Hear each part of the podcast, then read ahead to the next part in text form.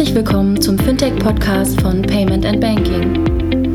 In unserem wöchentlichen Podcast sprechen wir mit interessanten Köpfen aus der Branche über unsere Hauptthemen Fintech, Payment, Banking und Mobile. Hallo und herzlich willkommen zur 196. Ausgabe des Fintech-Podcasts von paymentbanking.com. Heute wollen wir über Instant Payment sprechen ähm, und den, dem äh, Payment-Trampismus, der da im Moment durch die Industrie geht, ähm, nämlich äh, europäische Payment Schemes und so weiter und so fort. Aber ähm, den Podcast habe ich äh, zusammen mit dem lieben André und deswegen wollte ich ganz kurz vorher nochmal den André beglückwünschen zu seinem äh, Merger mit Finreach und ganz kurz nochmal darüber sprechen. Hallo André. Hallo Jochen, vielen Dank. Ähm, ja, erzähl doch mal kurz und dann nach dem ähm, äh, nach dem interessanten Thema mit Figo äh, würde ich den Werbespot machen und dann äh, zum eigentlichen Thema kommen. Ja, wir haben in der Tat äh, Anfang der Woche den Merger zwischen Figo, also dem Unternehmen, wo ich schon seit längerer Zeit ähm, beteiligt bin, ähm, in verschiedensten Rollen, am Anfang als Business Angel, dann irgendwann operativ und ähm, in der Tat momentan noch als CEO, ähm, fusioniert ähm, oder unter der ähm, aufschiebende Bedingung, wie man so schön sagt, also unter der ähm, Bedingung der Freigabe durch die BaFin mit ähm, dem Unternehmen FinReach aus dem FinLeap-Universum und ähm, haben darüber schon längere Zeit gesprochen, haben ehrlich gesagt, ähm, das weißt du sogar auch noch aus der ganzen Anfangsphase von FinLeap auch schon mal darüber gesprochen, ob es nicht möglicherweise ganz sinnvoll sein könnte, mehr miteinander zu machen, also noch mehr als nur eine Kunden-Lieferanten-Beziehung zu haben, die wir schon lange, lange haben ähm, haben wir die beiden Firmen ähm, werden wir die beiden Firmen fusionieren. Äh, super glücklich darüber, beide Teams super glücklich darüber. War eine sehr aufregende Woche und ich glaube, das ist genau der richtige Schritt, den wir jetzt da losgetreten haben, um aus Europa heraus für das Thema Open Banking, für das Thema API-getriebene Veränderungen der Banken, des Bankings in und außerhalb von Banken echten europäischen Player aufzubauen, einen relevanten. Und ähm, das hätten wir mit Sicherheit auch alle alleine versuchen können, nur durch eine, ein paar glückliche Umstände in den letzten Monaten, größere Finanzierungsrunde bei FinLeap und ein Strategieschwenk bei FinReach und unsere Offenheit ähm, an, der, an der Stelle ähm, kriegen wir es jetzt gerade hin, auf einen Schlag 90 Leute zusammenzuführen, auf einen Schlag in den relevantesten deutschen Städten unterwegs zu sein, mit Hamburg und Berlin. Ähm, halt, stopp. ähm, mit einer vernünftigen Bahnverbindung dazwischen. Ähm, da müssen wir mal ein Transrapid bauen hier. Ähm, ja, und in der Tat halt auch mit, mit einer super Kundengruppe und ähm, das Feedback, was wir bekommen haben, ähm, sowohl das Wichtigste von den Mitarbeitern ist super positiv von beiden Seiten. Ähm, Investoren natürlich vor, die wussten das natürlich lange vorher. Äh, aber jetzt auch aus der, äh, aus der Kundenschaft, aus der Kundschaft, sagt man, ne? Kundenschar, Kundschaft, super positiv und auch die Öffentlichkeit hat halt sehr gut darauf reagiert. Also total glücklich. Für mich bedeutet das eine andere Rolle. Auch das nicht überraschend für die Leute, die mich kennen, dass ich das ähm, immer auch gesagt habe, dass es Phasen gibt, wo es bestimmte Leute an der Spitze einer Firma geben sollte. Und für mich endet halt so eine operative Rolle so in drei bis sechs Monaten hier. Äh, total glücklich darüber und äh, werde mich dann halt weiterhin diesen Themen widmen, aber in anderen Rollen als Boardmember bei, bei FIGO, beziehungsweise in dem dann äh, gemergten Unternehmen ähm, und mit großer Wahrscheinlichkeit ähm, auch bei den Kollegen von FinLeap äh, eine Rolle übernehmen, äh, weil da einfach momentan echt ein richtig gutes Ökosystem entsteht und schon entstanden ist. So viel dazu. Von meiner ja, wir Seite. Haben, wir, wir, haben das ja, wir haben das ja im Blog auch ähm, ähm, sehr stark begleitet die Woche mit, mit zwei großen Artikeln, einer von dir und einer von uns vom Team nochmal. Und äh, jetzt der mir in der Tat Tränen in die Augen. ja, schön. Aber ist jetzt ähm, äh, ähm, auch wirklich so eine Erzählung aus der aus der Historie, wie wir das halt auch alles, alles nebenher mit begleitet haben. Ähm, und ähm, ich glaube, das, äh, der andere hat auch gesagt, es war so ein Nachruf auf dich. Äh, nein, war es nicht. Aber es war einfach mal so ein Cut jetzt, wo man mal gesagt hat, okay, ähm, mal zurückblickt, wo kommt jetzt eigentlich alles her und was ist eigentlich alles in, der, in, der, in den ganzen Wochen äh, oder Monaten und Jahren ähm, von dir und Figo mit äh, getrieben worden. Und das ist natürlich, wenn man im Tagesgeschäft ist, was anderes, als wenn man dann einfach mal nach Jahren mal sagt, okay, wie war das denn eigentlich früher? Wie war es jetzt? Und wer war dafür verantwortlich? Also in der Tat, Jochen, ähm, war das auch gestern hier in der Firma äh, ein Thema, äh, weil das einfach auch dem einen oder anderen Mitarbeiter natürlich gar nicht so bewusst gewesen ist, was wir 2014, wie wir losgelaufen sind. Natürlich erzählst du vielen das am Anfang im, im Onboarding-Prozess und sowas. Äh, aber so äh, komprimiert und von Dritten das nochmal äh, lesen zu können, hat auch hier ein paar Leute überrascht und so, ups, äh, das war schon ähm, sehr, sehr bedeutend. Dankeschön nochmal dafür. Und was ich in dem Artikel nicht geschrieben habe, aber ähm, kann ich das hier im Podcast noch sagen, ähm, ich habe ja da zwei Herzen in meiner Brust. Auf der einen Seite, ich war ja da ganz am Anfang bei dir auch noch ein bisschen Beirat bei Figo, aber ich war ja CEO von Finreach. Mhm. und, in der Tat. und ich habe ja dieses Finreach äh, äh, Company Pivot äh, getrieben vom Advertising Sales Anbieter, was eigentlich weiß wahrscheinlich kein Mensch mehr, weil der Finreach schon völlig unbekannt war, hin zu dem, was jetzt ist, nämlich Banken B2C, B2B äh, Sales Anbieter Kontowechselservice. Und ähm, als, als wir da im ersten Produkt Kontowechselservice gestartet sind, ähm, habe ich ja schon strategisch einfach ein bisschen weitergedacht, nach dem Motto, naja, das kann ja nicht alles sein. Und händeringend irgendwie links und rechts Services gesucht, die in irgendeiner Weise dazu passen. Und da war natürlich gleich das Thema PSD2 und FIGO auch ähm, ähm, ein, ein mögliche, eine mögliche Thematik, das zu erweitern. Insofern perfekt, dass es jetzt natürlich mit äh, einer etwas anderen skalierten äh, Teams und auch anderen skalierter Businessbasis jetzt passiert ist. Also von daher super. Also deshalb die Ratio dahinter haben, glaube ich, alle verstanden und äh, macht einfach total Sinn. Ja. Genug des Themas. Ja, dann lass uns mal, dann lass uns mal ähm, über Instant Payment ähm, und Tipps und, ähm, und europäisches Payment Scheme äh, sprechen, was unser eigentliches Thema äh, diese Woche war. Wollen wir vorher kurz über smartsteuer.de sprechen? Genau. Ähm, gehen, äh, sprechen wir Smart Steuer vorher und unsere anderen Sponsoren, die uns ja das alles hier äh, ermöglichen. Vielen, vielen Dank.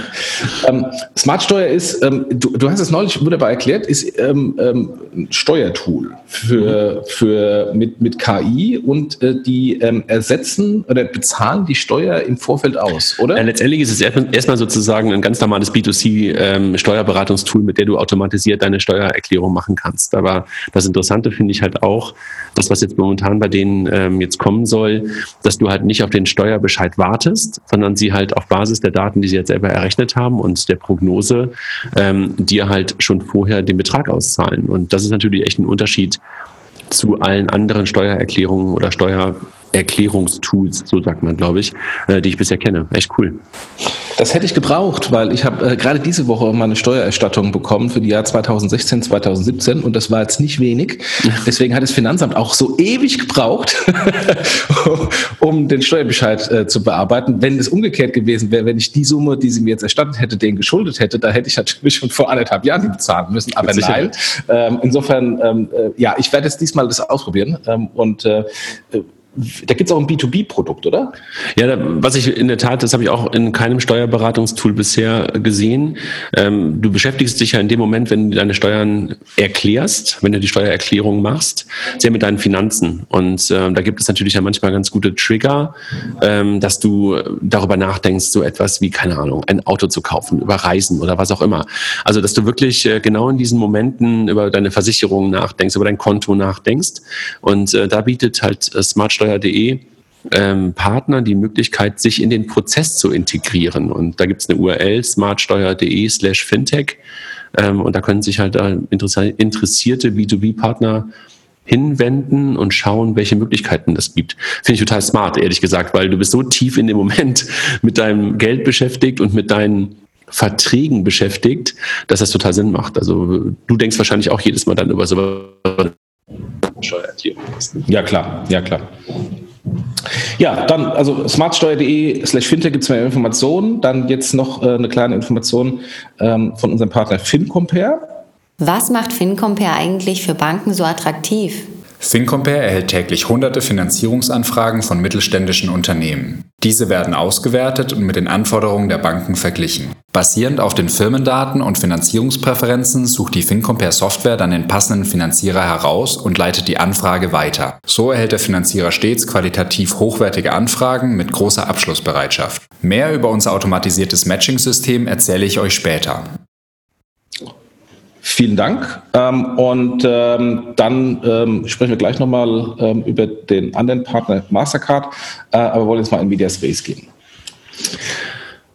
Wir hatten, wir hatten da ja vom Raphael die Tage im Blog einen interessanten Artikel zum Thema europäisches Industriepolitik-Desaster und da ist so ein bisschen das auch angesprochen worden äh, im, im, Finanzbereich, dass äh, da dieser europäische ähm, Finanzchampion gesucht wird im Payment, also sprich äh, weniger Abhängigkeit von ähm, den Mastercard, den Visas, den PayPals und auch vor allem keine äh, zukünftige Abhängigkeit der Alipays und WeChat Pays. Ähm, und da ist aber im Moment sehr viel Visual Thinking drin, vor allem weil das Thema ja auch nicht neu ist, sondern vor ein paar Jahren schon mal ähm, die Sau durchs Dorf getrieben wurde und die Sau dann irgendwie auf dem Weg gestorben ist. aber äh, jetzt kommt eine neue. Wie ist da der Status?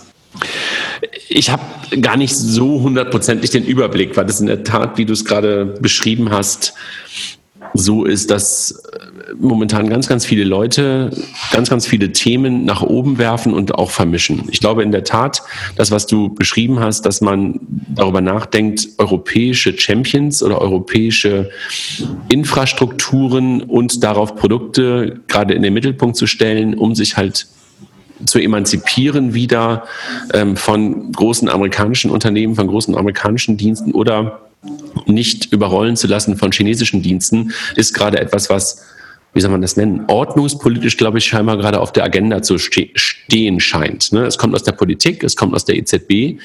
Ähm, und was wir halt gerade hören und lesen, das hat ganz, ganz viele Leute die Dinge, die momentan schon durch SEPA und jetzt mit Instant Payment auf den Weg gebracht wurden, auf der Infrastrukturseite, plötzlich zu einem Produkt und zu einer Lösung und zum, naja, fast schon zu so einem Gral machen. Und ich glaube, das müssen wir mal ein bisschen aufklären. Das ist ein bisschen mein Gefühl. Ja, ich meine, ich kann das auch schon äh, durchaus nachvollziehen. Ähm, und man, man, muss ja nur nach Russland gucken. Äh, da gibt es auch immer noch Mastercard und Visa, obwohl die jetzt nicht die größten Freunde sind. Die Chinesen hatten ähm, mit äh, China Union Pay schon mal zumindest ein konkurrierendes Payment Scheme gebaut, was dann aber jetzt ähm, nicht mehr so relevant ist durch, durch WeChat.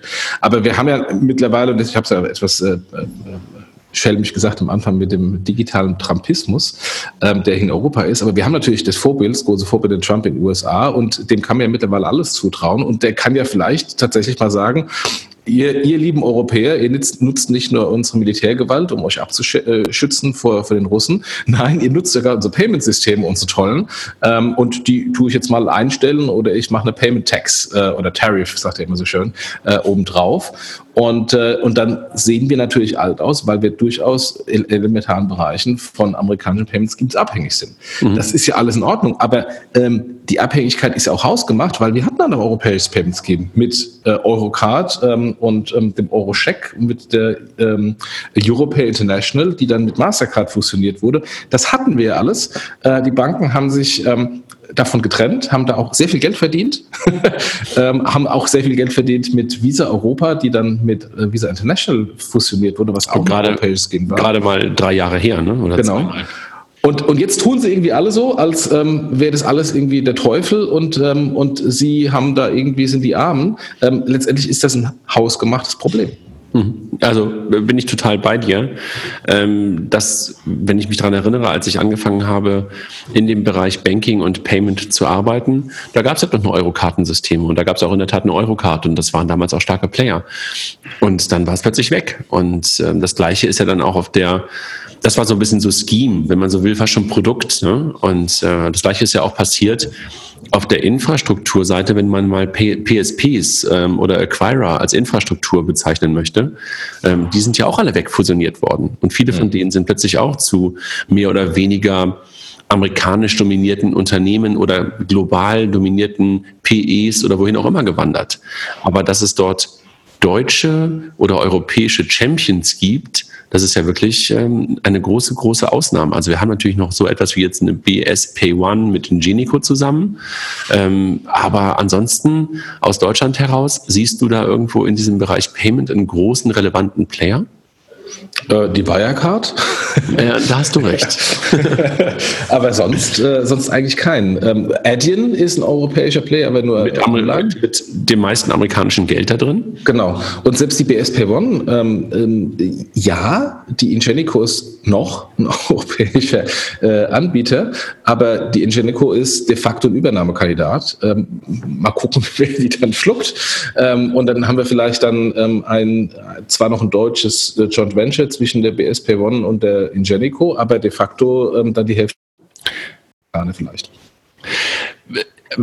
also sozusagen das mal so ordnungspolitisch eingeordnet jetzt. Ne? Aber was mich eigentlich am meisten die ganze Zeit an dem ganzen Thema stört, ist, dass man plötzlich eine Infrastruktur zu einem Produkt macht und zu einer Lösung macht und das nicht unterschieden wird. Das macht mich gerade die ganze Zeit, das verstehe ich nicht, wie man plötzlich sagen kann, Instant Payment löst das. Kriegst, kriegst, du das zusammen? Nee, nee. Und wenn ich mir einfach nochmal ähm, noch versuche, über Infrastruktur mir meine Gedanken zu machen, ähm, es gab ja dann danach auch ähm, noch Überlegungen, erstmal eine Infrastruktur kombiniert mit einem Produkt zu bauen, mit Monet, dem, der, der europäischen Debitkarte und Debit Scheme, äh, getrieben von der Deutschen Bank, der Z-Bank und BNP Paribas. Äh, Payfair, das gleiche aus Handelssicht, ähm, äh, da war, glaube ich, Auchan oder Carrefour dahinter, eine belgische Company.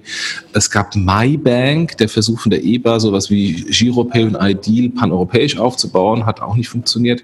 Ähm, und, ähm, und dann gibt es dieses Tipps, ähm, was von der EZB eingeführt wurde, ähm, als ähm, quasi, äh, wir können Instant Payment, liebe Banken, äh, gebt mal Gas, ansonsten machen wir das.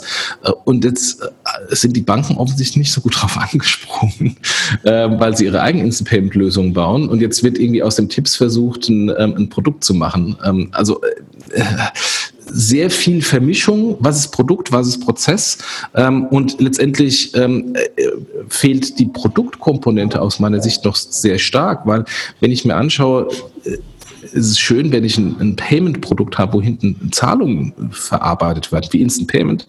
Aber wir haben ja hier den Instant Payment Podcast damals mit Otto gehabt und die Otto-Kollegen haben ja relativ eindeutig und ausführlich erzählt, was für ein Riesenaufwand das war, die Schnittstellen in die ERP-Systeme zu bauen, die Schnittstellen vorne ins Frontend zu bauen, in der Kombination mit ähm, ihrem Bankpartner Hanseatic Bank.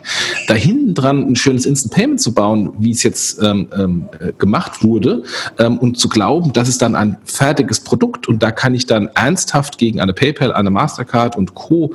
Ähm, aktiv sein, das ist wishful thinking also sehe ich genauso, weil das Thema Settlement, was ja mit Instant Payment verbunden ist, also Real-Time Settlement, ja nicht wirklich das größte Problem des Handels ist. Genau.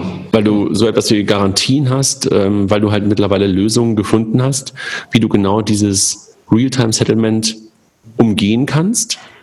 Und in Teilen willst du das als Merchant ja auch gar nicht haben, weil du das ganze Thema dann ja auch selber überwachen musst und das lagerst du ja teilweise aus dass du genau das, diese offene Postenverwaltung, ähm, einfach jemandem anderen gibst, aber trotzdem schon auslieferst mit einem gewissen Risiko. Also insofern, so das ist gar kein richtig großes Problem. Und wenn dann nicht mal ein Problem vorhanden ist, dann ist es ja noch viel weniger ein Produkt. Ja, und auch Mehrwerte wie Käuferschutz. Also es ist schön, dass ich dann Instant Payment habe, aber ähm, wenn ich als Kunde die Ware nicht bekomme, was mache ich denn dann? ähm, Gehe ich zu meiner Bankfiliale und sage hier, ich will die Kohle zurückhaben, weil ich habe das Produkt nicht. Äh, gibt es da einen Käuferschutz? Nee, gibt es nicht. Mhm. Ähm, also insofern, äh, äh, wie kommen denn die Banken darauf, ähm, diese, diese Unterscheidung zwischen Settlement und Prozess und Infrastruktur und Produkt so zu vermischen, dass sie dann glauben, das ist ein etabliertes Produkt? Kannst du dir das irgendwie vorstellen?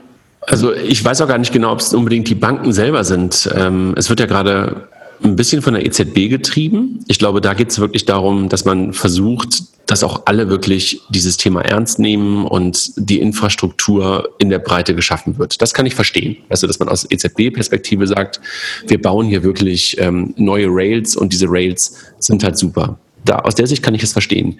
Aus welcher Sicht ich das so gar nicht verstehen kann momentan, ist so diese Händlerseite, die gerade sagt, oh, das ist ja großartig und damit können wir die Kosten reduzieren und wir bekommen plötzlich ein total perfektes Scheme am Point of Sale und im E-Commerce.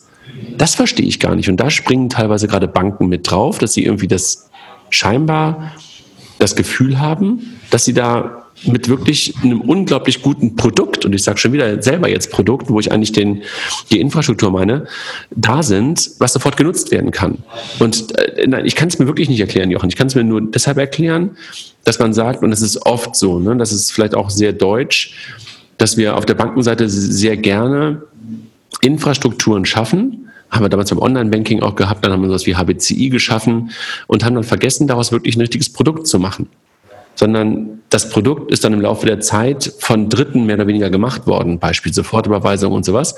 Ähm, aber Banken bleiben gerne stehen, wenn sie die Infrastruktur geschaffen haben, darauf vielleicht noch so etwas wie Schnittstellen geschaffen haben, aber dann hören sie auf. Ich kann es dir nicht erklären, wo es herkommt. Ich weiß nicht, wo, woher das kommt, ob das Deutsch ist oder ob das generell einfach ein DNA-Fehler in den meisten Banken ist. Ich weiß es nicht. Ich, ich stehe da wirklich wie ein, also ich verstehe die Diskussionen auch teilweise nicht. Ich hatte letztens Diskussionen, wo die Kollegen vom Handel dabei waren, wo die Banken dabei waren und die haben sich mehr oder weniger ähm, umarmt, ach wie großartig es jetzt ist. Und jetzt haben wir ja mit Instant Payment sofort die Möglichkeit, am Point of Sale zu zahlen. Und ich denke im nächsten Moment nur, ey, wo, wo soll das getriggert werden und wie passt das zusammen mit sowas wie Strong Customer Authentication? Ich kriege das in meinem Kopf nicht zusammen. Vielleicht bin ich auch zu dämlich und deshalb bin ich auch so froh, dass wir mal darüber sprechen und du mich möglicherweise aufklärst und dieses Loch oder diese Lücke in meinem Kopf, in den Synapsen irgendwie schließt. Ich habe es bisher nicht verstanden. Ich kann es mir auch nicht erklären, weil die sind ja alle nicht dumm. Also muss ich es sein, der dumm ist. André, ich sitze hier gerade in dem äh, TraxPay Meeting Raum und der Steve Jobs guckt mich an. Also so eine, so eine, äh, so ein Scherenschnitt ganz groß gezogen hier auf die, auf die Glasfläche von Steve Jobs. Und Steve Jobs ist dafür bekannt über sein berühmtes Reality Distortion Field. Nach dem Motto, er hat sich nicht für irgendwelche Kritiker und die Realität interessiert, sondern hat einfach an seinen Produkten gebaut, weil er so davon überzeugt war, dass die Produkte geil waren. Mhm. Der Riesenunterschied, und ich glaube, die, die, viele der Banken-Payments-Leute als auch der Handels-Payments-Leute sind im Moment in genauso einem Reality Distortion Field, weil sie beide die Opportunity sehen, weil sie beide sich gegenseitig ähm, hypen und gegenseitig bestätigen mit ihren, mit ihren Wünschen. Vor allem, weil das gegebenenfalls ein internes Problem von ihnen lösen kann. Also aus der Handelssicht löst das Problem, ähm, dass die Abhängigkeit von, von den teuren Card-Schemes weggeht, die Abhängigkeit auch von Apple Pay und Google Pay, was im Moment ein großes Hype-Thema ist, wo letztendlich auch die teuren Kartentransaktionen manifestiert werden. Und ähm, und die Banken natürlich gleichzeitig die Abhängigkeit von Mastercard und Visa, PayPal und, und Co. Äh, auch Apple und Google, wo sie jetzt, also beziehungsweise Apple äh, Geld bezahlen müssen, dass sie überhaupt dabei sein dürfen. Also letztendlich, die kommen beide aus, aus ähm, einer, einer Position der Schwäche, wo sie ein Problem für sich glauben zu lösen. Und das ist ja auch total nachvollziehbar und, und richtig. Nur befinden nachvollziehbar und richtig ist das, dass man Hoffnung hat. Genau. Aber befinden sich in diesem Reality Distortion Field, weil sie, weil sie in ihrem Reality Distortion Field nicht merken, dass ein extrem wichtiges Thema da vergessen wurde. Und das ist das der Riesenunterschied zwischen dem Field, wo der, wo der Jobs war und Banken und die Händler im Moment sitzen, weil der Jobs hat immer nur aus Kundensicht gedacht und ein cooles Kundenprodukt gebaut und nach dem Motto, der Kunde wird es schon kaufen, da bin ich ziemlich sicher und das, da ignoriere ich mal alle, alle Kritiker. Ähm, nur, nur Banken und Handel in dem Thema im Moment ignoriert den Kunden. Also du erinnerst dich ja mit Sicherheit auch an die PEX, an die letzte, und da, dort gab es ja auch eine Panel-Diskussion zu dem Thema. Äh, da habe ich ja gedacht, dass ich dann vielleicht da das große Aha-Erlebnis erleben werde. Weil da hatten wir ja auch alles dabei. Ne? Da hatten wir den Handel dabei ähm, und, und, und hatten Dienstleister des Handels dabei. Aber da bin ich ja auch schon so verrückt geworden, weil ich einfach diesen Knoten nicht aus meinem Kopf rausbekommen habe. Aber äh, was würdest du denn machen? Also ich meine, äh, welche Interessenlagen gibt es da und welche, also was, was ist da momentan? Also äh, steckt da wirklich Substanz drin? Glaubst du, dass, da man, dass man damit was machen kann? Oder ist das gerade einfach nur Beraterspiel, die da gerade viel Geld mit verdienen, sowohl in Richtung Banken als auch in Richtung Handel? Und am Ende ist es eine gute Infrastruktur, wo möglicherweise auch bestimmt viele Parteien dran partizipieren und es auch nutzen werden. Aber es ist nicht das, was man sich momentan vorstellt. Was glaubst du? Also, äh, by the way, weil du sagst Partner, äh, das ist der nächste Punkt. Ähm, äh, das sind die weiteren, die dann ähm, das anfachen und sagen, das ist so. Ich habe vor irgendwie eineinhalb Jahren oder so mit einem, mit einem Payments-Partner von einer großen Beratung zusammengesessen beim Mittagessen und der sagte auch damals schon so, mit Instant Payment ähm, sorgen wir dafür, dass die Banken wieder ins Spiel kommen und PayPal weggeht. Und da habe ich beim Mittagessen laut gelacht, auch vielleicht ein bisschen zu laut, der war dann wirklich konsterniert und, und, und habe gesagt, der Instant Payment ist super. Also, also wenn ich mal meine alte Strategierolle von PayPal aufsetze, äh, besser geht's für PayPal gar nicht, einen weiteren Rail zu nutzen. Ähm, aber äh, wie kann das sein? Ähm, das Problem ist, André, wenn ich mir, wenn ich mir die Infrastruktur anschaue der Vergangenheit, waren die, die technischen Frontends auf der Entwicklerseite, äh, auf der Handelsseite, die ähm, waren immer bei den PSPs, es war nie bei den Banken, ähm, es war auch nie beim Händler. Ähm, und das Frontend, da sowohl Handel als auch Banken haben sich da bislang nie mit Ruhm bekleckert, gute äh, Konten, äh, Kundenfrontends im Payment zu bauen. Also man denke an die an die ähm, äh, Mobile Payment Initiativen von dem de, äh, erstmal von den Banken mit 3D Secure, man denkt an die Mobile Payment Initiativen von den Händlern, Capital und äh, wie hieß das andere da, ähm, Edeka und, ähm, und NettoPay, Postpay. Die waren ja alle jetzt nicht wirklich erfolgreich. Ähm, und, ähm, und Apple macht's vor. Und von daher, und PayPal macht's vor. Und von daher ähm, sind sie auf den Bereichen, wo sie eigentlich ähm, aktiv sein müssten, blind oder haben nicht so die Erfahrung, und das will ich auch gar nicht vorwerfen, weil es historisch einfach so, ähm, und, und gehen lieber in den Sweet Spot, wo sie sich auskennen, nämlich äh, Processing, Autorisierung, Settlement ähm, etc., Fees. Und, äh, und das ist, glaube ich, das Thema. Und äh, ich meine, guck dir, guck dir äh, PayDirect an. Ähm, so, so, so Pay direkt zu machen. So schlecht war es einfach umgesetzt in den vielen wichtigen Themen, nämlich Händlerintegration, Frontends, Pricing, dies, was jetzt natürlich mit Schmerzen versuchen zu lösen. Ähm, aber äh, den gleichen Fehler machen sie wieder im, äh, in, in, in diesen Schemes äh, im Moment. Also, was würdest du denn tun? Also, hast du, hättest du eine Idee, was du machen würdest? Also, würdest du sagen, okay, also lass mal, wir können ja so ein bisschen so ähm, MFG mit freundlichen Grüßen spielen. Also, also, es gibt momentan Tipps, es gibt Swift, es gibt Netz, es gibt irgendwie Blue Code, es gibt Hippos, äh, es gibt irgendwie dann die alten Sachen GiroPay, PayDirect, Quid, ähm, Yuna, was auch immer. Ähm, was ist denn gerade der richtige Weg? Oder muss man gerade einfach alles ausprobieren? Weil das ist ja das andere. Wir sagen ja auch immer, hey, probiert und wenn es nicht funktioniert, wirf weg probieren Sie gerade das Richtige oder verrennen Sie sich gerade und werfen möglicherweise auch nicht die richtigen Sachen in einen Pott und konzentrieren sich in die richtige Richtung? Was, was glaubst du? Was sollten Sie tun? Also erstens probieren, absolut. Also ich deswegen äh, äh Blue Code und ähm, ähm, Quid und Yuna und ähm, äh, die ganzen Ident-Anbieter, die mit Payments kommen, also Veribi und Co probieren, ausprobieren. Nicht so viel versprechen, weniger PR, mehr Produkt und mehr, mehr Piloten machen, um daraus zu lernen. Das ist aus meiner Sicht das Erste. Und das Zweite ist, ähm, in den Bereichen, wo man, wo man Infrastruktur schon längst hat, ähm, die dann nutzen. Also äh, ich, ich verstehe bis heute nicht, warum die Deutsche Bank diesen, diesen PSD2-Clone mit den Airlines macht, wo Giropay genau diese Integration in den Airlines schon längst hat. Und was ist ein GiroPay? GiroPay ist eine Integration in die Shop-Systeme und ist ein kleines Frontend, was man jederzeit austauschen kann, aber ist die Integration in die, in die Shop-Systeme, in die Airline-Systeme etc. Und hinten dran läuft eine X-Überweisung, ob das eine Sofortüberweisung, also eine Instant Payment, nicht sofort, eine Instant Payment Überweisung, eine SEPA-Überweisung, äh, gegebenenfalls eine, eine, eine SEPA-Lastschrift ist, ist doch völlig egal. Aber da hat man da schon mal Infrastruktur gebaut, die man wunderbar weiterverwenden kann. Und wo Aber man die Deutsche auch, Bank war halt nie bei GiroPay dabei. Ja, und, und genau das ist das Problem.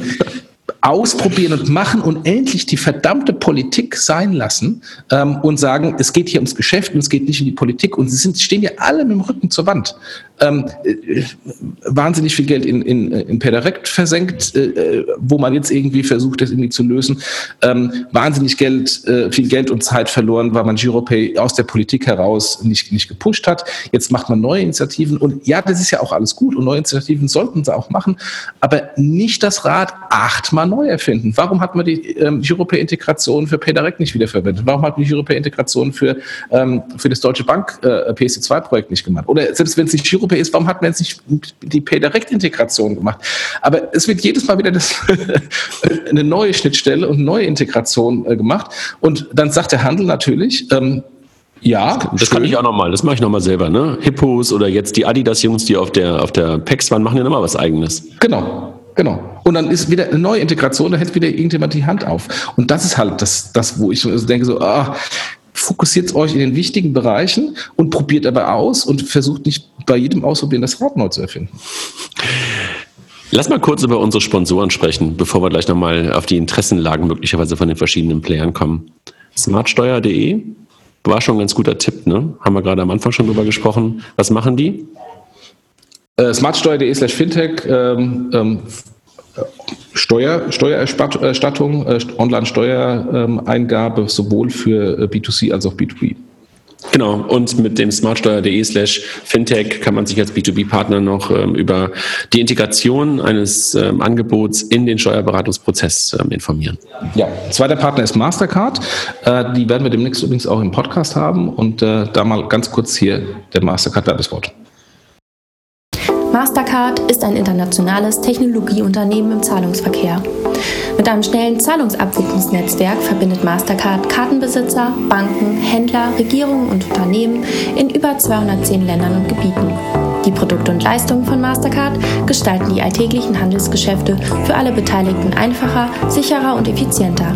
Das gilt für Einkaufen und Reisen, ebenso wie für Unternehmensführung und die Verwaltung von Finanzen. Mehr als 2,3 Milliarden Master- und Maestro-Karten sind weltweit im Umlauf, mit denen in über 150 Währungen Zahlungen getätigt werden können. Gut, ja. So Wie geht's weiter. Jetzt haben wir darüber gesprochen, was, die, was da eigentlich sozusagen gerade alles passiert und, und, und welche Initiativen es gibt, ohne jetzt im Detail darauf eingegangen zu sein. Was glaubst du, welche Interessen haben die verschiedenen Parteien? Also lass doch mal darüber nachdenken, welche Parteien wir haben. Wir haben eine EZB, über die habe ich gerade schon ein bisschen gesprochen. Wir haben sowas wie eine deutsche Kreditwirtschaft. Wir haben einzelne äh, Kreditinstitute. Wir haben solche Player wie SWIFT. Wir haben solche Player wie Mastercard, wie, wie, wie Visa. Wir haben solche ähm, Player wie Blue Code neu am Markt. Wir haben die Hippos mit dem Handel. Welche, welche Interessen haben die ganzen Leute? Wir haben doch die Berater, die äh, überall schön äh, mitberaten und, ähm, und teilweise auch nachplappern, um Aufträge zu bekommen, äh, die nicht zu vergessen. Ähm, ja, wir haben, wir haben sehr, sehr, sehr unterschiedliche ähm, Interesseninfrastrukturen, die teilweise in der Politik teilweise auch komplett gegensätzlich sind. Ähm, da da gibt es die Bewahrer, da gibt es die Innovatoren, ähm, da gibt es dann ähm, äh, auch die, die Neutralen, wie, äh, ich kann mich erinnern, als, als äh, Thiele von der Bundesbank ähm, zu Recht gesagt hat, liebe Leute, ihr habt irgendwie acht Payment Schemes, wir treiben bis zwar nur zwei, also nämlich äh, PayDirect und GiroPay, ähm, verdammt nochmal, bündelt eure Kräfte im Wettbewerb, statt irgendwie zwei Payment Schemes ähm, äh, da weiterlaufen zu lassen. Was dann von dem einen oder anderen als ähm, Töten von Giropay interpretiert wurde. Vielleicht war es auch genau umgekehrt gemeint. Aber ähm, es, ist, es ist im Moment ein, ein Wust an, an Interessen, und ich glaube, da können wir erstmal nichts anderes machen, als zuzugucken und zu schauen, welche von den verschiedenen Interessen sich dann mittelfristig mal durchsetzt. Wenn wir mal auf Instant Payment, aber das waren wir, wollten wir eigentlich sprechen, ähm, so als, als Schwerpunktthema. Wenn wir mal darauf gucken, es gab ja schon mal ähm, so eine Art Instant Payment Einführung in einem europäischen Land, möglicherweise bald zwar nicht mehr zur SEPA-Region und, und, und zur EU gehörend, aber in UK. Ne? Also dort war das Thema Online-Überweisung ja nie so ganz so stark wie in Deutschland. Aber dann hat man sich ja irgendwann zu Fast Faster Payment entschlossen. Hat das aus deiner Sicht, nach deinem Wissen, irgendwas disruptiert oder irgendwas grundlegend verändert und vor allen Dingen da, wo wir gerade den ganzen Rumor hören, also am Point of Sale und dergleichen und im E-Commerce? Also Instant Payment oder Faster Payment in UK war ein großer Erfolg.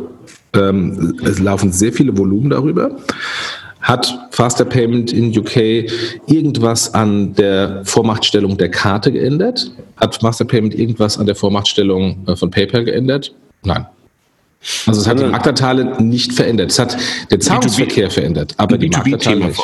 Ein genau. B2B-Thema vor allen Dingen. Ne? Genau, genau, Also das ist auch etwas, was ich bei Faster Payment oder bei Instant, um es das europäische, den europäischen Begriff dafür wieder zu benutzen, ja auch total sehe ich sehe ja auch Use Cases. Ich sage ja auch gar nicht, dass Instant Payment totaler Quatsch ist, sondern es ist einfach nur eine Reaktion auf unsere Zeit. Also niemand erwartet, dass Zahlungen einen Tag dauern. Schlimmer noch, zwei Tage dauern. Alle Menschen erwarten mittlerweile, dass sie instant da sind. Also insofern ist das ja einfach nur eine Reaktion. Nur in den skalierenden Cases, über die gerade alle sprechen, haben wir halt schon lange Lösungen gefunden. Und das ist, glaube ich, irgendwie echt äh, nochmal das Thema aufnehmen, wahrscheinlich die das größte Thema, was man lösen müsste, dass man wirklich einen Massenneed auch im Consumer Umfeld dafür findet und den sehe ich gerade nicht. Ja, und äh, weil du gerade eben B2B sagtest, äh, da spricht natürlich da das 15.000 Euro Limit bei Instant Payment dagegen, dass es ein wirklicher großer B2B-Case ist, weil halt viele Transaktionen mehr als 15.000 Euro sind ähm, und es gerade da dann schon wieder nicht funktioniert. Echt? Ist, ist das, ist das ähm, grundsätzlich vorgegeben oder ist es momentan für die erste Welle reduziert? Ähm, das weiß ich nicht, ob das ein, ob das ein Hardcode-Ding ist oder nicht, aber im Moment ist es 15.000. Okay. Siehst du, wenn man nochmal noch mal, noch mal ganz kurz so Revue passiert, worüber wir bisher gesprochen haben, siehst du den politischen Willen gerade ganz stark, dass das einer der Treiber ist, dass das gerade so im Fokus steht und dass es möglicherweise einfach so ein Ding ist, was gar nicht abzuwenden ist, weil es gemacht werden muss europäisch? Ja, also ich glaube, der, der, politische Wille ist sehr sichtbar von, von allen Seiten. Ähm, vom Handel, von den Handelsverbänden, von den Banken. Ja, aber ich, ich, meine, ich meine wirklich der echte politische Wille, also von Achso, du meinst ähm, ordnungspolitisch. Ähm, äh, den höre ich auch. Ähm, äh, ich meine, dass die, dass die EZB das Thema ähm, anspricht, ist ja letztendlich auch ähm, ein äh, ein Signal, da sitzen ja, also die, die es ansprechen, das sind ja auch ehemalige Politiker. äh, Altmaier mit, sein, mit seiner europäischen Industriepolitik hat ja auch in die Richtung gesprochen, auch wenn er jetzt Zahlungsverkehr nicht direkt angesprochen hat. Ich sehe auch den politischen, also den rein politischen Willen. Ähm, ich sehe aber in dieser ganzen Politik der unterschiedlichen Interessen im Moment keine Lösung. Mhm. Wie siehst du die?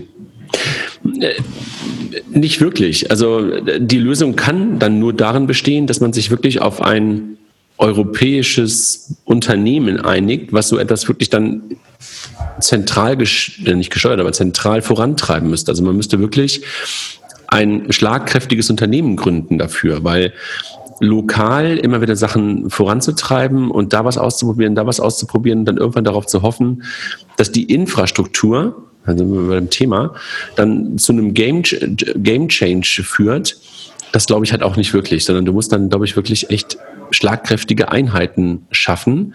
Und leider ist sowas wie eine Kommission ja keine schlagkräftige Einheit, sondern sind alles Arbeitsgruppen, die da irgendwie tagen und arbeiten. Das wird dafür nicht ausreichen. Und dann zu sagen, liebe Banken, macht mal, das würde dann auch nicht funktionieren. Also ich glaube, da muss man wirklich ähm, schlagkräftige Einheiten schaffen, wenn man das irgendwie hinbekommen möchte. Ja, das Problem ist natürlich, und da sind wir natürlich jetzt in Europa, ähm, wir haben in Europa nie die besten Produkte und die besten Gesetze, sondern wir haben immer den Kompromiss, was ja auch eines der guten Elemente in Europa ist ist. Sonst äh, hätte das eine oder andere Land, das sollten wir als Deutsche natürlich sofort die Nase fassen, ähm, würde dann ähm, komplett Europa dominieren. Ähm, in dem Bereich hilft aber ein mittelprächtiger Kompromiss nicht weiter, ähm, sondern da muss ein schlagkräftiges Produkt ähm, rauskommen. Mhm. Und, ähm, und das ist äh, ein, ein, Problem. Und auf der anderen Seite ein anderes Problem ist, wenn ich mir ähm, politischen Wille anhöre und anschaue und aber das politische Agieren anschaue, ähm, widerspricht sich das. Und das war ja damals das Riesenproblem von, von Monet und, ähm, und, und, und Payfair, dass auf der einen Seite natürlich auch politisch gewollt, inklusive einer veränderten Regulatorik, ein europäisches Pay Scheme hätte aufgebaut werden sollen. Gleichzeitig aber im Rahmen der PSD1 die ähm, Interchange so nach unten reguliert wurde, dass für die notwendigen Anfangsinvestitionen in der Regel kein Business Case da war. Und deswegen natürlich erst recht die amerikanischen Payment Schemes, die ihre Infrastruktur aufgebaut hatten, beziehungsweise in Europa zugekauft haben, ähm, zu anderen Zeiten, gar noch betoniert und manifestiert wurden, ähm, weil es äh, de facto von einem Business Case unmöglich war, da ein alternatives Produkt neu zu bauen. Also eigentlich, wenn man zwar High Level ganz, ganz oben eingestiegen, High Level eingestiegen, aber wenn man sich nochmal ganz kurz überlegt, was Instant Payment bedeuten könnte, dann ist es ja in der Tat eine neue Infrastruktur, die neben Mastercard und Visa Card plötzlich alle europäischen Banken connected. Ne? Und damit ja durchaus in äh, eine, eine Infrastruktur zur Verfügung stellen würde, die die Abhängigkeit auflösen würde. Ne? Ja, also die Infrastruktur ist da. Ja. Genau, also nur damit man das einfach nochmal versteht, also auch für Leute, die möglicherweise gar nicht so ganz tief in dem Thema drin sind. Aber eigentlich baust du da gerade eine komplett neue Infrastruktur. Also eigentlich ist mal super. Aber das alleine reicht halt nicht. Ne? Und äh, deshalb meine ich, dafür brauchst du halt dann auch eine, eine schlagkräftige Einheit. Kannst du nochmal erklären, wo dein Problem bei Instant Payment im Konsumentenumfeld am Point of Sale zum Beispiel ist, damit Menschen auch verstehen, was eigentlich gerade die Herausforderung ist. Also du hast ja den Händler, du hast äh, eine Kassenintegration, du hast den Endkunden, der eine Zahlung freigeben muss. Wie würde überhaupt im besten Fall ein Instant Payment am Point of Sale aussehen? Hast du dafür eine Vorstellung? Also ich würde es mal anders drehen, bevor wir gleich negativ reden. Gestern habe ich ähm, bei eBay Kleinanzeigen einen äh, antiken Schrank verkauft. Da kam der gute Mann äh, vorbei ähm, und hat das alles bar gebracht. Ähm, jetzt war das noch ein Betrag, der einigermaßen okay ist, aber wenn ich ein Auto verkaufe ähm, und es dann nicht um ein paar hundert Euro geht, sondern um ein paar tausend oder ein paar zehntausend Euro, haben wir schon ein Problem. Aber da habe ich ein Auto, ähm, was ich dann sehe, was ich fühle, was ich, wo ich mich entscheide, dass ich das nehme und mit dem ich dann gleich wegfahre. Und da ist Instant Payment eine wunderbare Möglichkeit, dass das furchtbare Bargeldhandling, angefangen vom Abheben, ähm, über die Sicherheit der Übergabe und die Sicherheit dann wieder des Einzahlens, ähm, wunderbar ermöglicht ist, dass App to App ich per Instant ähm, dieses Auto bezahle wunderbare Geschichte. Ich habe das Auto vor mir, alles gut. Da ist auch Zeit kein, kein wesentliches Thema, weil die Zeit geht dann eher drauf, erstmal das Auto anzuschauen. Aber, aber, aber, aber Jochen, mal ganz im Ernst, da bin ich ja auch völlig bei dir. Das meinte ich ja vorhin auch. Es gibt, glaube ich, wunderbare Use Cases für Instant Payment. Aber den Fall, den du gerade beschrieben hast, kein Edge Case, aber kein total, total. Also ich wollte jetzt erstmal positiv sein. Das ist genauso der Edge Case wie bei Verimi nach dem Motto, ähm, äh, ich soll Verimi nutzen für meinen Hund ähm, bei der Steuer anzumelden, was für mein Leben passiert. nee, war damals Podcast, es war doch, glaube ich, sogar auf Mallorca irgendwie. Äh, und, und in Mallorca ein Haus kaufen, was ja, vielleicht genau. einmal im Leben passiert. Äh, wo, ich, wo ich damals den Podcast gehört habe, sehr lachen musste. Äh, äh, totaler Edge Case. Der, der, der Massencase ist natürlich in der Schlange beim Aldi, beim Lidl und beim Edeka ähm, und äh, das einkaufen bei Otto und, äh, und äh, Zalando und Amazon. Und sowohl in den Schlangen bei Aldi, Lidl und Co. als auch bei Otto und Amazon habe ich als Endkunde im Vergleich zu diesem äh, Autobeispiel einen riesen Nachteil. Weil was passiert, wenn ich bei Zalando die Ware geschickt bekomme und die Ware eben nicht passt? Was passiert, wenn ich bei Amazon äh, Ware äh, bestelle, die dann nicht original ist? Äh, was passiert, wenn ähm, Beispiel Air Berlin und, und, und Germania pleite gehen? Ähm, dann habe ich bezahlt und muss mein Geld hinterherrennen. Das ist das Erste. Das Zweite ist, wenn ich äh, beim Edeka und beim Lidl und beim Aldi an der Kasse stehe und will bezahlen, ähm, muss ich erstmal die App rausholen. Ich muss in irgendeiner Weise. Wer, wer, wer, wer, würde denn im besten Fall an dieser Stelle die Zahlung überhaupt initiieren? Genau, das ist, das ist, äh, in dem Fall ist es vermutlich eine Push-Zahlung. Das heißt, ähm, ich muss in irgendeiner Weise eine Indikation vom Kassensystem bekommen. Das ist ein Barcode oder ein NFC oder was auch immer, also eine Indikation, das ist der Kassenbon. Und dann pushe ich die Zahlung von meiner App mit diesem Referenzcode auf das Bankkonto von lassen wir bei Edeka sprechen, bei Edeka. Edeka müsste dann eine Integration über die Bank haben, dass das eingehende Geld angekommen ist. Die Integration führt dann zum SAP-System, das äh, letztendlich der Kunde gezahlt hat und dann geht eine Information ans Kassensystem, äh, Bon geschlossen. Und wie ähm, gebe ich die Zahlung frei als Kunde? Und die Zahlung gibst du vermutlich ähm, im besten Fall mit äh, einem Face-ID ähm, oder einem Touch-ID auf deinem Smartphone frei. Aber in welcher App denn? Das ist schon mal ein nächstes Thema. Ist es die Sparkassen-App oder ist es die Edeka-App ähm, oder ist es die Hippos-App? Ja, ja, genau. So, und dann jetzt, jetzt fangen die Details an. Wie lange braucht der ganze Prozess end-to-end -End, ähm, mit Settlement? Weil ich ja eine Push-Transaktion habe, ohne dass ich vorab eine Vorautorisierung ans Kassensystem äh, schicke und hinten dran eben nicht warten muss, bis das SAP und das Bankkonto und lalala gesettelt hat. Ähm, das ist, das ist das erste Thema. Das zweite Thema ist, warum soll ich die verdammte App von A, B oder C nutzen, ähm, wenn ich äh, Apple Pay nutzen kann oder meine Karte einfach rausziehen kann? Wir wissen ja alle, äh, wie erfolgreich die, ähm, die individuellen Apps im Payment bislang waren, nämlich nicht. Und, ähm, und dann ähm, möchte ich mich als der App-Betreiber mit Instant Payment auf eine dritte Authentifikation ähm, am POS verlassen, also sprich Face ID oder Touch ID, oder will ich gar meine eigene Authentifikation machen, weil die stärker ist. Ist aber dann die eigene Authentifikation benutzerfreundlich, ja oder nein? So, und, und, und das gilt am POS und das gilt online und dann, und dann fängt es schon an. Also wenn man das End-to-End -End denkt, gibt es am Anfang und am Ende Riesenprobleme. Dazwischen, wo ich ein Instant Payment transferiere, alles gut. Aber gerade am Anfang und am Ende, das sind die Faktoren, wo dann so ein Produkt scheitert und stirbt oder wo ein Produkt fliegen kann. Das heißt, die Infrastruktur, sind wir, glaube ich, schon immer einig gewesen, ist super. Aber momentan die Produkte da oben drauf, die wir uns gerade denken können, sind eher Edge Cases auf der einen Seite, wenn wir an uns denken im B2C-Umfeld und im B2B-Umfeld natürlich eigentlich super. Momentan aber wahrscheinlich noch die Herausforderung von den 15.000 Euro, wo wir nicht genau wissen, ob sie jetzt wirklich für immer oder auch überall gelten.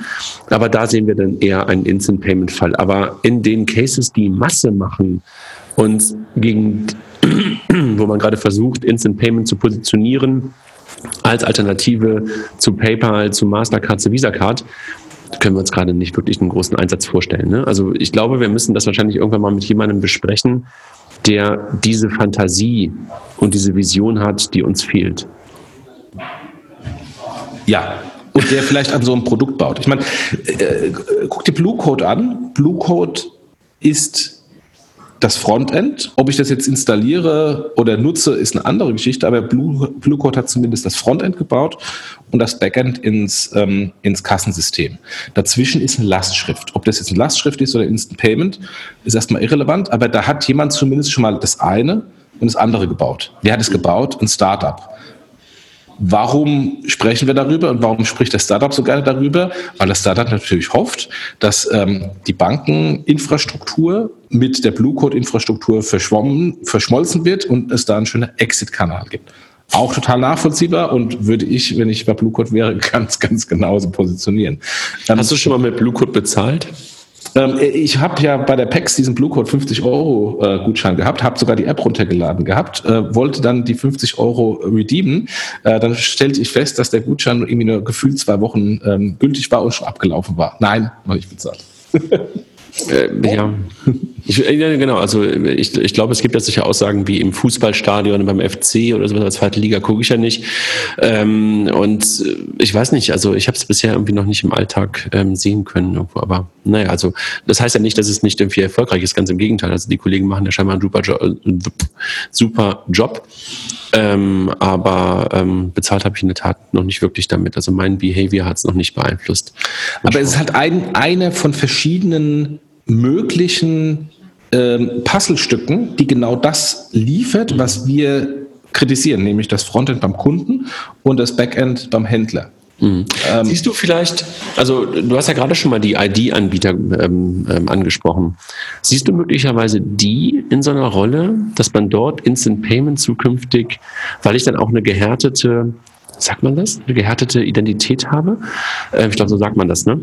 Ähm, dass das, das gepaart, also diese Identität gepaart mit einem Instant Payment zu smoothen Prozessen am Point of Sale führen könnte? Ja, jein.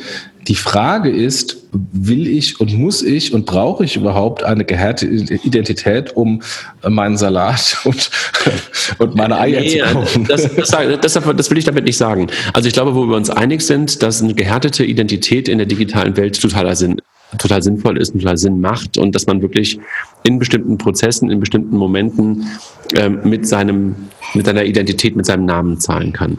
Und wenn ich mich daran gewöhne und nicht nur zur Hundesteueranmeldung und zur, ähm, zur Gewerbeanmeldung oder sowas irgendwie das dann raushole, sondern das für mich einfach ein gelebtes, ein gelebter Alltag ist. Du erinnerst dich, ich glaube, unser erfolgreichster Podcast ist immer noch der, über ähm, die ID-Schemes in, in, den, in den Nordics. Ähm, dort ist es ja normal geworden.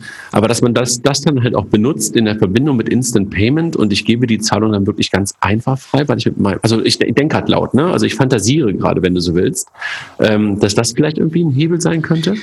Ja, ich würde es ja andersrum sehen. Also ich äh, beantrage jetzt einen neuen, ähm, neues Konto äh, bei der Telekom, einen neuen Anschluss. Ich äh, kaufe ein Lotto-Ticket. Äh, ich ähm, ähm, äh, bin das erste Mal bei Zalando und habe keine Lust, meine Adressdaten anzugeben. Da sind diese Payment- oder perfekt, ähm, weil sie mir den Prozess abkürzen und vielleicht sogar die zweite, dritte Transaktion bei Zalando, weil ich eben dann nicht mehr ähm, mich nochmal einloggen muss, sondern die, die hinterlegten Zahlungspräferenzen und Adressdaten schon haben. Ergibt total Sinn. Und es gibt dann auch total Sinn, dass sie dann, wenn ich vorne komme mit, einem, mit, einer Ident-Geschichte, hinten dran den Zahlungsverkehr abwickeln. Ähm, ist das aber ein Massencase? Fragezeichen. Ist das ein Case am POS? Garantiert nicht. Maximal Internet. Äh, und, ähm, und von daher, äh, auch, da wird ja wieder Frontend anders gebaut und Backend anders gebaut. Und da ist Payment irgendwie dazwischen. Und das ist das, was ja im Moment äh, so viel passiert. Da werden die gleichen und Juna nochmal im ganz anderen Kontext bei der Deutschen Bank, da werden ja auch im Payment-Leute gesucht.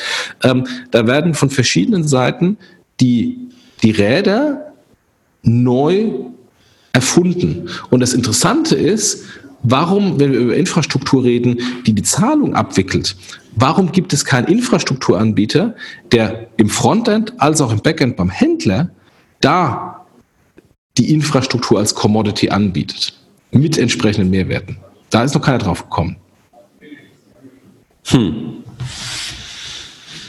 Also ist das sozusagen eine Produktchance? Äh, eine mögliche. Aber ich weiß, ich, ich, wenn morgen der Headhunter anruft und sagt, Herr Siegert, wir, wir, wir, wir bauen Europay Austria, äh, Europay, nicht Austria, Europay International nach. Also sprich äh, Eurocard äh, und, und Maestro und Eurocheck. Ähm, wollen Sie Head of Product oder CEO oder was auch immer von dem Laden werden? Würde ich die, Hand, die Bahn in die Hände nehmen und anfangen zu rennen. und, nicht in die, und, und, nicht in Richtung des neuen Büros, sondern weg, ja? Ja, weg, genau. ähm, weil, ähm, weil die Politik einfach im Moment viel zu groß ist und die Chance scheitern viel zu groß ähm, und ähm, im Vergleich zu den, den Anbietern, die das Kundenfrontend, nämlich Apple, Amazon, äh, Google und wie sie alle heißen, die, die eigentlich die Mehrwerte liefern, die die Kunden haben wollen, die das Ökosystem bieten, wo der Kunde 24 Stunden drin ist und total abhängig ist. Ähm, weil es heißt, gegen die einen Mehrwert generieren zu müssen und zu sollen. Und den sehe ich halt nicht. Oder siehst du ihn? Äh, nee, deshalb habe ich ja auch die ganze Zeit ähm, auf der auf der PEX und heute, ich bin ja auch so nachdenklich, weil ich ja, ich habe ja gerade gedacht, vielleicht finde ich den Hebel über Identitäten. Äh, das macht mich manchmal wirklich sprachlos. Also auch das dass dann Politiker oder halt auch hohe EZB-Direktoren ähm, ähm, heißen sie, glaube ich, ähm, solche Sachen dann in den Markt posaunen, ähm, ohne dass man da wirklich dann auch zu Ende drüber nachgedacht hat. Also äh, und deshalb denke ich immer so, ja, super, finde ich gut und, und äh, europäisch denken und was Großes aus Europa bauen, das finde ich ja total großartig. Und dann denke ich darüber nach und denke so, hm, wo ist denn die Lösung? Und ich suche echt immer noch den, der es mir erklärt. Also ähm, der, wirklich jetzt auch der, der Aufruf hier im, im Podcast, ähm, wer uns das erklären kann und, und, und wer uns da unterstützen kann, da möglicherweise auch das, das hehre Ziel, was wir ja wirklich beide auch total unterstützen, ähm, auch verständlicher zu machen und möglicherweise damit auch andere Leute aufzuklären, den würde ich gerne mal hier haben. Ja, ja. Und, und, ich meine, und dann kommt noch, dann kommt noch ein ganz anderes Thema dazu. Ähm, jetzt rund um Instant Payment ja äh, zwei Faktor ähm, Auto, ähm, Authentifikation. Ja kurz angesprochen, also die Zahlung frei, ne? Also genau das genau. ist die, die spannende Frage. Fünf Euro. Und dann, und dann bis jetzt kam ja diese Diskussion jetzt mit dem SEPA-Mandat, wo auf der einen Seite das Richtige gewünscht ist, aber auf der anderen Seite genauso wie damals mit der Reduzierung der Interchange, die natürlich aus Handelssicht sehr positiv war, ich möchte gar nicht negativ äh, darstellen. Wenn ich, wenn ich plötzlich dann irgendwelche komischen äh, Card-Schemes, äh, wenn nicht noch irgendwelche ähm, Scheme-Fees eingeführt worden wären, ne? Äh, äh, die dann nachträglich von den Card Schemes eingeführt wurden und dann letztendlich äh, der, der, der Vorteil für den Handel nur temporär war, das stimmt. Ähm, aber ähm, aber da kommen dann auf der einen Seite gute Dinge, auf der anderen Seite werden die guten Dinge wieder kaputt gemacht mit ähm, Vorschriften, die vielleicht in einem, in einem ähm, in, auf einer Inselsicht sehr sinnvoll sind, aber im Gesamtkontext dann doch wieder mehr kaputt machen und einzelne Verfahren und Anbieter zementieren äh, und andere darunter leiden lassen. Und, äh, und das ist und das, das Hauptproblem, was ich in dieser ganzen Diskussion im Moment sehe, ist, es gibt sehr viele Wünsche und Hoffnungen und Forderungen, die aber immer aus der jeweils individuellen Sicht argumentieren und aus der jeweils individuellen Sicht sogar zu Recht gut argumentieren.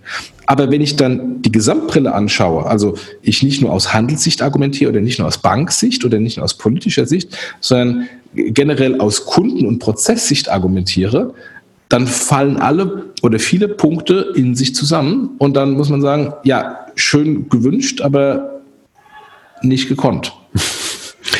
Klingt echt hart.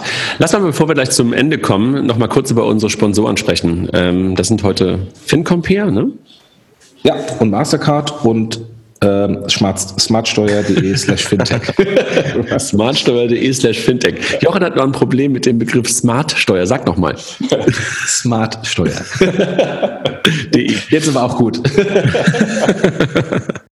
Wie automatisiert FinCompare den Vergleich zwischen Finanzierungsanfragen und den Kriterien der Banken? FinCompare nutzt einen selbstentwickelten Algorithmus, um die individuellen Finanzierungsanfragen mit den Kriterien der Finanzierer zu matchen. Wir leiten immer nur passende Finanzierungsanfragen an den richtigen Finanzierer weiter. Das erhöht die Abschlussquote, stellt die Qualität des Leads für die Bank sicher und beschleunigt den Prozess für den Kunden. Das Tolle hierbei ist, dass die Finanzierer selbst Zugriff auf die FinCompare-Plattform haben. Dadurch können sie selbstständig ihre Kriterien anpassen, die Finanzierungsanfragen untersuchen und mit dem Kunden kommunizieren. Um die weiteren Vorteile von FinCompare zu erfahren, besucht einfach www.fincompare.de. Also, du hast ja gesagt, aus diesem ganzen Thema könnte man äh, fast eine Serie machen. Ähm, glaube ich auch. Also ich glaube, man kann, äh, ich habe ja vorhin diesen kleinen Rap war es nicht, aber äh, die Begriffe alle mal hochgeworfen, die alle hier relevant sind und eine Rolle spielen. Wahrscheinlich könnte man zu jedem von diesen Themen äh, gemeinsam auch vielleicht mit Experten dann nochmal fast einen ganzen Podcast füllen. Ähm, wie würdest du weitermachen, um das Thema unseren Hörern nochmal näher zu bringen und möglicherweise ähm, sagt ja auch der eine oder andere, Quatsch, Jungs, ihr habt es nicht verstanden, der melde sich bitte. Ähm, was, was wäre für dich der nächste Schritt der, der Podcast-Serie zum Thema Instant Payment und europäische Zahlsysteme?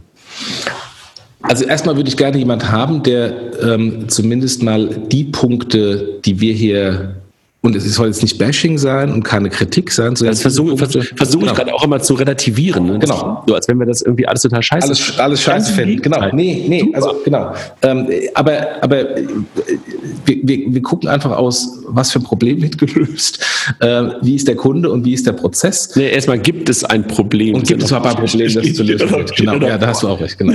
ähm, dass uns da vielleicht einfach mal jemand versucht, den Knoten im Kopf zu lösen. Ähm, und ich habe ja zumindest bei dem Otto ähm, äh, Podcast, Auto Instant Payment Podcast, ja mitbekommen, ja, es gibt tatsächlich Probleme und es gibt tatsächlich auch Lösungen, also beispielsweise im Rechnungskauf ähm, und äh, im Bereich der Vorkasse. Ähm, das ist ja auch alles in Ordnung, aber das sind am Ende des Tages auch wieder Nischenthemen, wenn, es darum geht, ich möchte eine Alternative zu Mastercard und Visa und PayPal ähm, auf europäischer Ebene haben. Dann äh, kann es sein, dass ein Zahlverfahren auf der einen Seite irgendein Problem A löst, aber halt dann Problem B, C, D, E nicht löst. Also insofern würde ich gerne mal wenn jemand ähm, sich berufen fühlt, hier gerne zu kommen und uns das mal zu erklären, wie man das holistisch löst, die Probleme, ähm, und, ähm, und wie, wo dann tatsächlich die, die, die Vorteile sind und nicht nur ähm, löst ein Problem von einer Partei in dieser großen Wertschöpfungskette und für die auch perfekt, aber zu Lasten der anderen Parteien, die in dieser Wertschöpfungskette sind. Mhm. Und, und, was ich auch gerne mal hätte, wir hatten es ja beim einem letzten Podcast schon mal gehabt, ähm, jemand aus der, aus der Politik oder von der BUBA oder EZB, ähm, die eher die politische Komponente und vor allem vielleicht den Einfluss ähm, äh, uns mal klar darlegen könnten. Weil ähm, äh, ich glaube ehrlich gesagt nicht, dass selbst wenn ähm, ähm, die Kollegen von den Sparkassen mit den Raiffeisenbanken und der DZ und der äh, Commerzbank und der Deutschen Bank und der Postbank was zusammen machen, dass es dann funktioniert. Ähm, haben wir schon mal PayDirect gesehen. Wir haben es ähm, auf nationaler Ebene in der Schweiz gesehen. Wir haben es auf nationaler Ebene in Frankreich gesehen, dass es nicht funktioniert. Äh, da tue ich mir schon schwer, dass es auf europäischer Ebene mit den Banken funktionieren soll, wenn es natürlich auf nationaler Ebene funktioniert. Und wie dann äh, ähm, ein ähm, oder wieder die Rolle eines einer Aufsicht oder ähm, einer Zentralbank, die ja nichts anderes machen kann, als ein paar Stimulantien zu setzen und äh, vielleicht ein bisschen zu pieken, ähm, wie die das tatsächlich umsetzen wollen, die operativen Probleme, die lokalen Banken nicht gelöst bekommen. Also, würde ich mir auch wünschen, ähm, aus der Politik mal jemanden dabei zu haben, also ordnungspolitisch jemanden mal zu hören, ähm, wie sie das sehen. Auf der einen Seite, warum? Der Wunsch so groß ist. Kann man sich, glaube ich, relativ leicht beantworten, das Warum. Aber dann auch mal mit denen darüber zu diskutieren, wie denn. Übrigens ist mir noch gerade eine Anekdote eingefallen zum Thema Faster Payment in UK. Das war ja lange Zeit ein Thema und das wurde ja dann erfolgreich, als man eine Firma da drauf gesetzt hat, die das umgesetzt hat. Ne? Das war damals Vocal. Das war damals Vocalink. Weißt du, was der Treppenwitz ist, ne? Gekauft Mastercard für zwei oder vier Milliarden, keine Ahnung. beauftragt, ja. beauftragt von den Kollegen Banken und jetzt hängt es dann doch wieder bei einem amerikanischen Unternehmen, ne? Ja, aber das ist natürlich dann auch wieder das, das, das ähm, Hauptproblem, ähm, wenn es ein privat geführtes Unternehmen ist, was Vocalink war, ähm, was auch gut ist, weil sonst geben die nicht Gas. Ähm, steckt natürlich dann auch private Investoren, Private Equity Investoren dahinter, die dann natürlich auch ein Exit-Szenario sehen wollen und es dann dem verkaufen, der am meisten bietet. Und dann kommt natürlich dann auch jemand mit großen Interessen wie Mastercard, der dann den Laden wegschnappt. Das ist ein, ein, weiteres Dilemma, weil wenn ich jetzt dann ein, ein nicht privat organisiertes Unternehmen nehme, also ein staatlich organisiertes Unternehmen, ähm, sind denn da dann die Interessen identisch fürs Management, für Produkt und für Vertrieb, ähm, ein kompetitives Produkt zu machen und ähm, äh, unternehmerisch zu agieren? Ähm, wenn die denn nämlich nicht da sind, ähm, ist dann wieder auch ein Problem. Ein weiteres Dilemma. Scheiße, dass wir heute nur über Dilemma, wie, wie, ist, denn die, wie, wie ist denn die Mehrzahl von Dilemma? Über Dilemmen, über Dilemmas, keine Ahnung. Eins reicht eigentlich schon meistens, ne? Also deshalb will man gar nicht eine Mehrzahl davon haben. Äh, aber gefühlt sind es gerade viele an dieser Stelle. Ähm, echt doof. Was ist, ja, ist der Knoten, der Knoten im Kopf äh, zum Thema Instant Payment und Europäisches Payment Scheme. Der, der, der, der, der schwieriger wird, je länger wir drüber nachdenken und härter, statt dass er leichter wird. Das wollte ich gerade sagen. Das wird aber gerade irgendwie nicht irgendwie zu einem Knoten, den ich irgendwie relativ leicht äh, auflösen kann, sondern ich glaube, ich brauche irgendwie echt eine mega Schere oder sowas, äh, um das Ding wieder aufzubekommen. Das geht ja irgendwie gar nicht. Und da zerstört man da viele Dinge, wenn man in diesen, mit der Schere kommt. Jochen, weißt du, dass jetzt heute Weltfrauentag ist? Ja.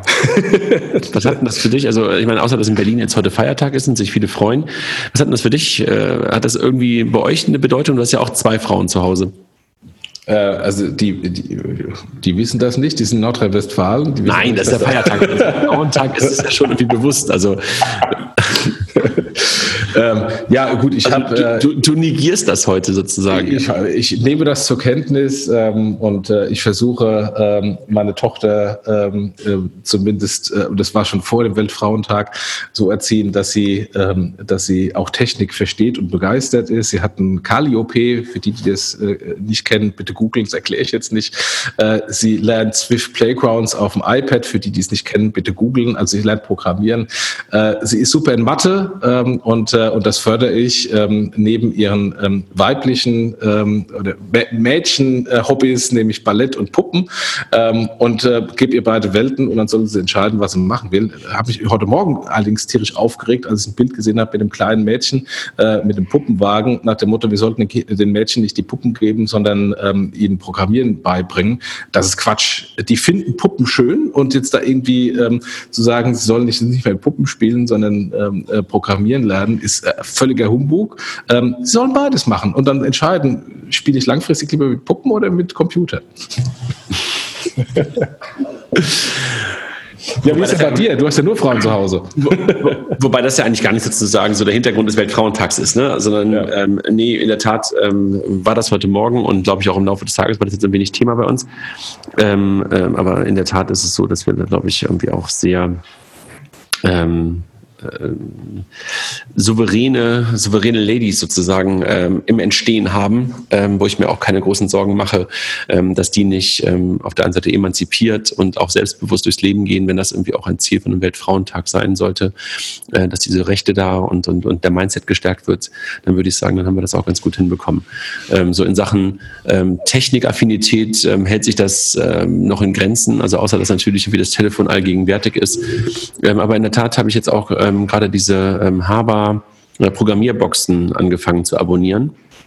Ähm, und werde am Wochenende mal wieder mit meiner, mit meiner Tochter auch mit Swift so ein paar Sachen machen. Und das ist mal ganz lustig, weil das eine Kombination aus haptischen ähm, Dingen ist. Also letztes Mal haben wir zum Beispiel ähm, mit, mit Elektrode, Elektrodioden was gebaut äh, und dann gleichzeitig danach programmiert. Und äh, das macht echt Spaß. Also das mache ich mit ihr gemeinsam ein bisschen. Ich bin ja auch nicht der Techie. Ja, gut, das, das Programmieren ist ja auch nicht so dramatisch. Nee, in der Tat. In der Tat. Jochen, war ein schöner Podcast und äh, wir haben jetzt noch nicht so richtig gesagt, was wir als nächstes machen, außer dass wir gesagt haben, wir wollen mal Politiker dabei haben. Also der Aufruf steht, ähm, wer uns das ähm, erklären kann, ähm, der soll sich bitte mal melden und zu uns kommen. Ne?